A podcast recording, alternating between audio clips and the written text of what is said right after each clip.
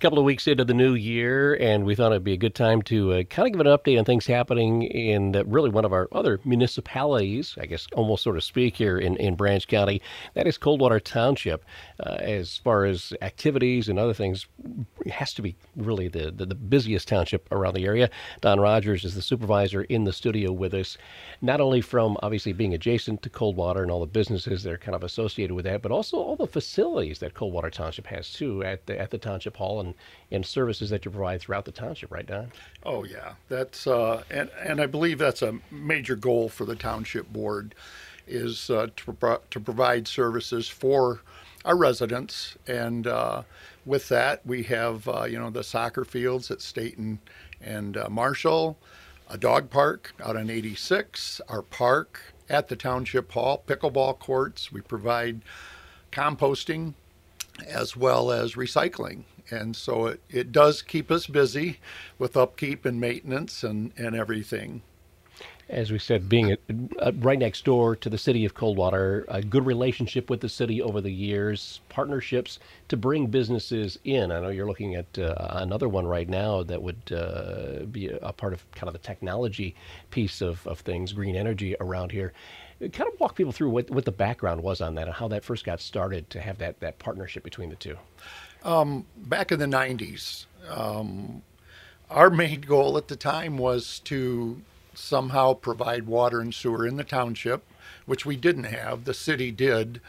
And uh, we were working out a partnership with that and basically to close the door to annexation. And uh, that was a big part of it.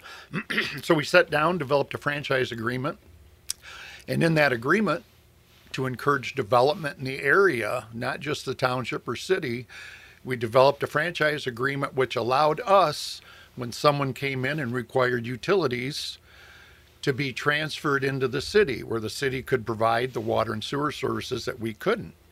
And along with that, the new development would be taxed at the city rate. And uh, what Coldwater Township got out of that is we would capture 20% of that levy that the city um, uh, levied against the mm-hmm. developments. So, with that, over the years, I know when I first got on the board in 88, the township board was working on its first 425 agreement. That was the Grawl International headquarters. and that one took us, excuse me, approximately two years to, um, to get done. Uh, now we have over 40 of those agreements with the city. Uh, we've streamlined the process and we can go in and actually get one done in, in 30 to 60 days. And there's another one that might be coming soon, and that's uh, in regard to a, a, a, battery storage facility that's being proposed, right? Correct, yes. We've been working with this company out of Chicago uh, on a battery storage facility that wanted to locate in our area uh, for about eight months. And uh, they have facilities all over the country. And this would be on uh, the corner of Michigan and State. There's approximately 70 acres there. Uh, the actual storage facility would take up about four acres, is all. Um, it would be a 100 megawatt storage facility. Um, with that, to work it in with our franchise agreement right now, the attorneys are looking at it to make sure that it does comply with all facets of our franchise agreement. And if it does, which it looks like it probably will, but there again, we're waiting for the attorneys' uh, opinions on that.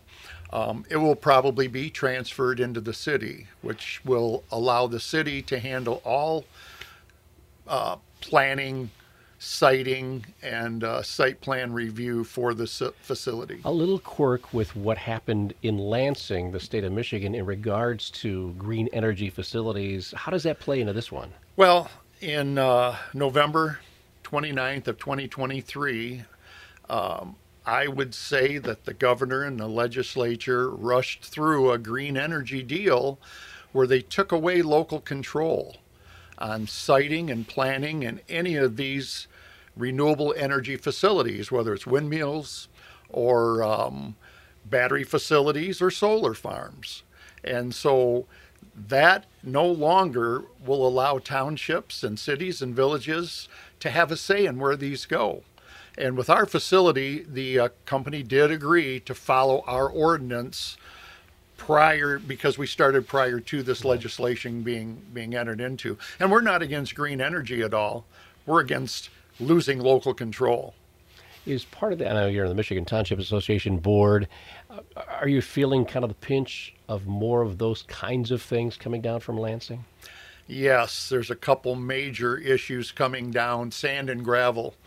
The state wants to take over again the same process and they want to govern where sand and gravel gravel pits and whatever will go in your area. And again we will have no say in in any of that.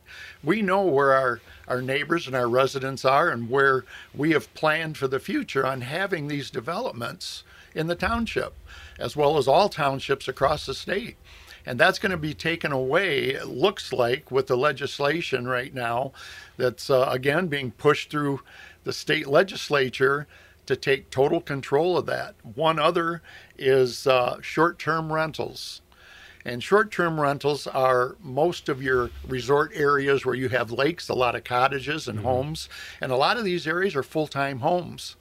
But you have people that are renting them out, say on a, on a weekend basis. There's frat parties going on and everything, which people that live there full time don't want that yeah. in their area. Well, the state now is pushing to take over control of that also, where again, our ordinance would not allow us to decide where we look at as possibly a commercial business, where they're renting it out every weekend rather than a residential business, a residential home. And uh, you've got signs posted in the yards for rentals and all this, where we can control that now. But they're trying to take that away from us uh, uh, as we speak. Some of the many issues that uh, face townships, uh, but again, uh, you guys may be on the forefront in Coldwater Township because of, uh, again, as we said, the adjacency to the city, the facilities that you have, and, and, and again, in this case, lakes that are in, uh, in, in, in Coldwater Township, right? Yes, absolutely. Um, we've had an excellent working relationship with the city in bringing developments and businesses into the area, not just for the township or the city, but all of Branch County and South Central Michigan. When you look at uh, Clemens Pork Production Facility, we've got the regional Consumers Energy facility where mm-hmm. they run all their trucks every day in and out of there. Um, there's just been a lot of growth because of the cooperation that we have had with the city, and it's a it's a two-way street. And basically, that's the township's goal is to work to build the township and uh, make it better for everyone so we can provide all the facilities that we do for our residents and, and people in the area. Kicking off 2024, an update with the Coldwater Township Supervisor Don Rogers this morning, AM 1590 and FM 95.5 WTVB.